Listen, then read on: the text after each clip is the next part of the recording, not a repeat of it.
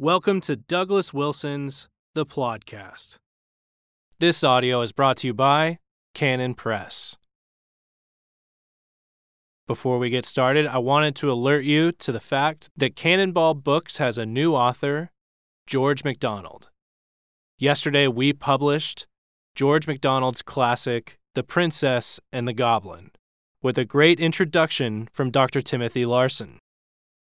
From the introduction Although The Princess and the Goblin is not an allegory, it is nevertheless a deeply Christian piece of writing. Throughout his entire life, George MacDonald was always trying to lead people to God, and it is clear that he hoped that this chief lesson of The Princess and the Goblin would be applied to the person most worthy of our trust and obedience, our Lord and Savior, Jesus Christ. Trust and obey Him. Get George MacDonald's The Princess and the Goblin from canonpress.com.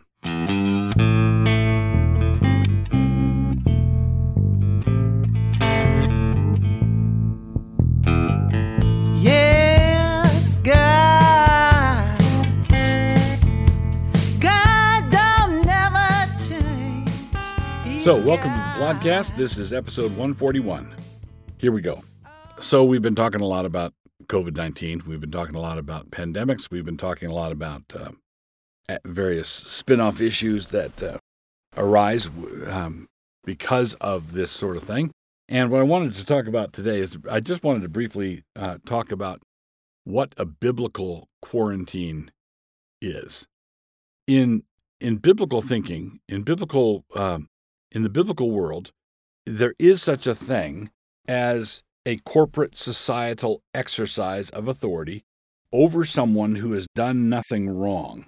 In other words, they're, they're not a criminal, but we can isolate them. All right. So in Moses' Israel, if someone came down with leprosy, that person was declared unclean. The person who was unclean uh, the person who comes down with leprosy, who is unclean and contagious, okay, uh, is isolated. They're put outside the camp. So basically, you have a leper colony or a place where people who are contagious and therefore a threat to the rest of the body can be isolated for the sake of the larger society. Now, but what happened in this um, in this recent pandemic is that people are so obsessed with identity politics and their their their egalitarianism, which is a dogma that insists that everything's got to be the same. Egalitarianism has them so by the throat that if you have an outbreak, and what really was a serious outbreak of COVID 19 in New York City, if you have a serious outbreak in a place like that, fundamental fairness, so the argument goes, decrees that you have to treat everybody in South Dakota exactly the same way. Okay? Uh, when the president shut down travel from Wuhan, which was the epicenter of the coronavirus in China, and then later cut, uh, you know, closed down uh, travel from from Europe, uh, people were talking about it in terms of fairness or discrimination. In other words, they want the world to conform to their pre crafted ideology. Everybody's got to be the same. So, consequently, we've got to treat them the same. And we've got to treat them the same regardless of how different everything is. The reason Smith goes out to the leper colony is because Smith is the one with leprosy. You don't send him out to the leper colony and you don't make uh, Jones shelter at home and make Murphy shelter at home and then say, well, fair is fair. Let's have Smith shelter at home too. You don't do that for the sake of an abstract notion of fairness. What you do is you you plug the hole, you plug the hole in the boat where the hole is. You don't um, you don't plug the hole where it would have been nice for you to have had the hole.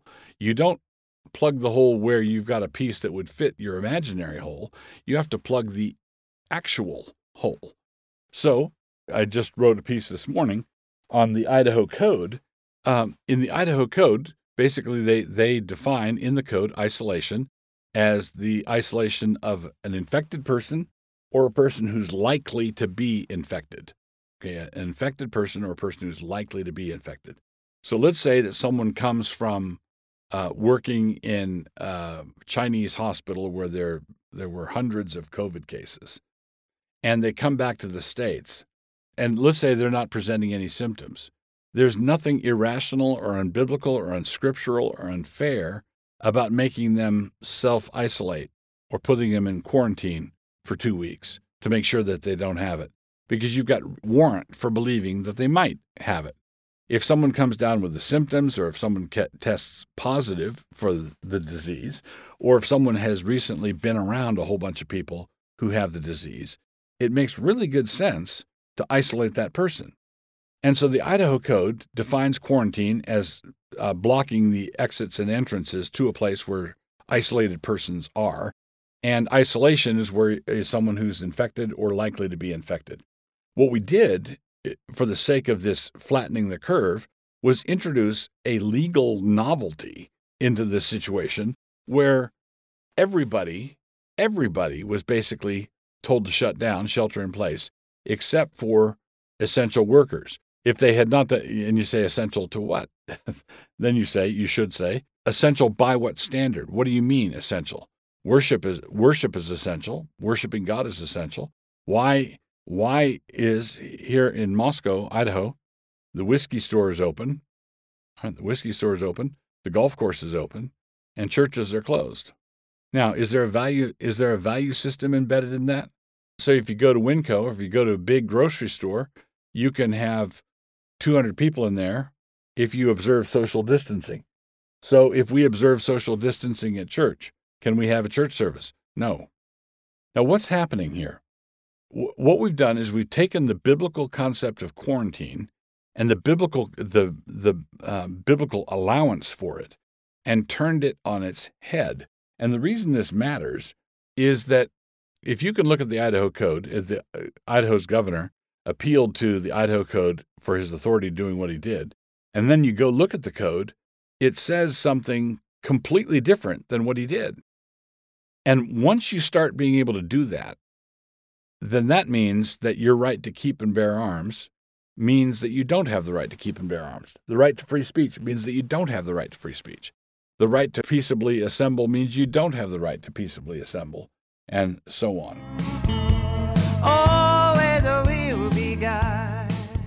Continuing on with uh, Podcast 141, uh, Hamartiology. Our word this time around is atimazo. Atimazo. The word basically means dishonor and is formed in much the same way that our English word dishonor is formed. Honor is the root verb, and dis is the prefix or negation. Honor and dishonor. In Greek, timazo is related to the fact of honor, timao, and a is the prefix of negation. So a theist is someone who believes in God, an atheist is someone who does not believe in God. Okay? Gnosis is the word for knowledge, and agnostic is someone who claims to have no knowledge. So, atimazo is someone who negates the honor, dishonors. The word refers to more than simply the absence of honor, it is more active than that and refers to contempt. So, uh, in Luke 20, verse 11, and again he sent another servant, and they beat him also, and entreated him shamefully. There's our word. And entreated him shamefully, and sent him away empty. Jesus says, in answering the charge that he was demon possessed, that this was a dishonor that contrasted with the honor that Jesus showed to his Father. Jesus answered, I have not a devil, but I honor my Father, and ye do dishonor me. That's in John 8:49. Atimazo, you dishonor me. When the apostles were beaten for their preaching, they responded to this with joy. It was a grace to be disgraced. It was an honor to be dishonored. That's in Acts 5:41. And they departed from the presence of the council, rejoicing that they were counted worthy to suffer shame, atimazo, for his name. This is also something that we can actually do to ourselves through our own sin. This is particularly true of homosexual sin. Romans 1:24. Wherefore God also gave them up to uncleanness through the lusts of their own hearts, to dishonor their own bodies between themselves. So, uh, what's involved in homosexual behavior, uh, one of the driving forces of it is self loathing.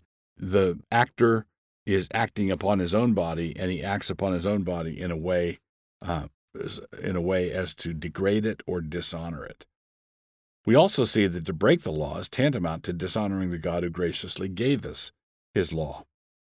Romans 2:23 Thou that makest thy boast of the law through breaking the law dishonorest thou God? So God is the one who gave us his word, gave us his holy law, and if we break the law, then that is the same thing as showing contempt for the one who gave us the law. And James warns us about the sin of having contempt for the contemptible. It's a sin to have contempt for the contemptible, at least the contemptible of this sort. But ye have despised the poor, atimazo, but ye have despised the poor. Do not rich men oppress you and draw you before the judgment seats? We flatter rich men, we fawn over them, we we we um, bow and scrape before them, but they're the ones who mistreat us. And there's a tendency to look down with contempt on the poor, atimazo. God,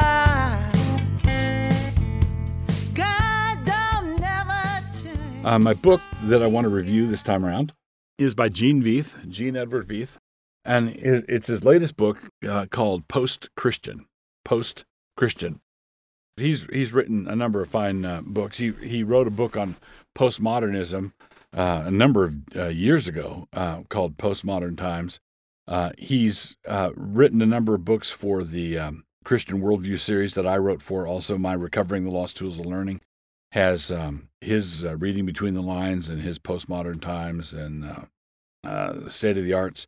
So Veith has done a number of really good things. He's one of the finest cultural analysts, I, I think, writing today in English. I think he's just really good.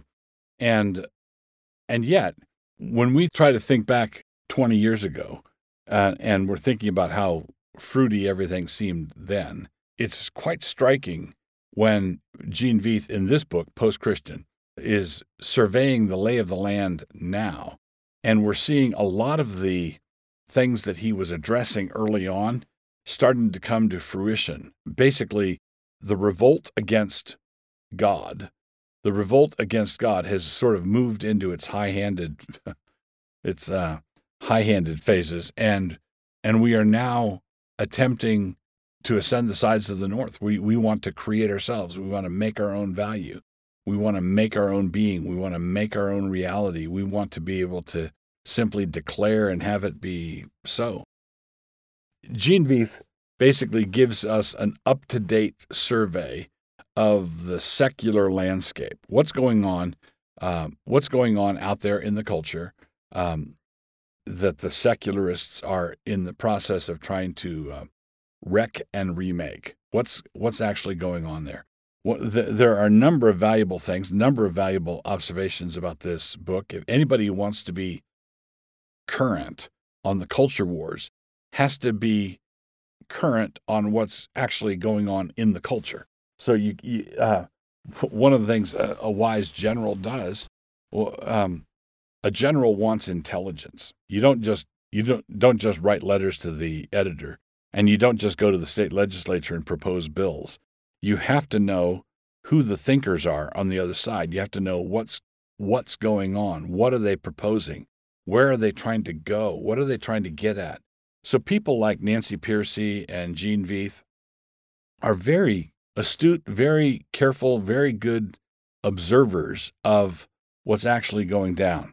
Um, so I, I, commend this book highly. One of the most valuable things I, I got from it was um, there was a, a, gentleman, Hamann, uh, last name of Hamann, who was a contemporary of Kant's and was part of that set. He was a brilliant, brilliant uh, fellow. Um, and was initially part of the Enlightenment movement and would have been a big name, I think, had he stayed with it. But he was radically converted and became a Lutheran, radically converted while he was in London. He was, um, uh, well, eh, I'll say he was a, the same kind of German that Kant was. Uh, so borders shift, and you know, he was from that neighborhood. And his uh, former friends were sort of dismayed at the at his conversion, but he he was one of these 50 pound brains and you know sort of a brain with feet and but he he reminds me a lot of pascal So, um, so uh, Hamann basically answered the Enlightenment claims. So a lot of the a lot of the foolishness that we're dealing with today in the public square is traceable to mistakes that we made when we followed Kant. Um, and Hamann um, answered Kant back in the day. It was it was not like God waited uh, 150 years to have someone finally arise and answer Kant. Uh, the answer was right there on the spot. God provided it, and God provided it. And I'm really um, encouraged to, to see um, Veith, Veith is currently working on a project to to bring more of uh, Hamann's writings back into print, back into circulation. And uh, there's a really wonderful section in this book about uh, uh, uh about Hamann. So I commend the book Post Christian Gene Veith. Buy three today.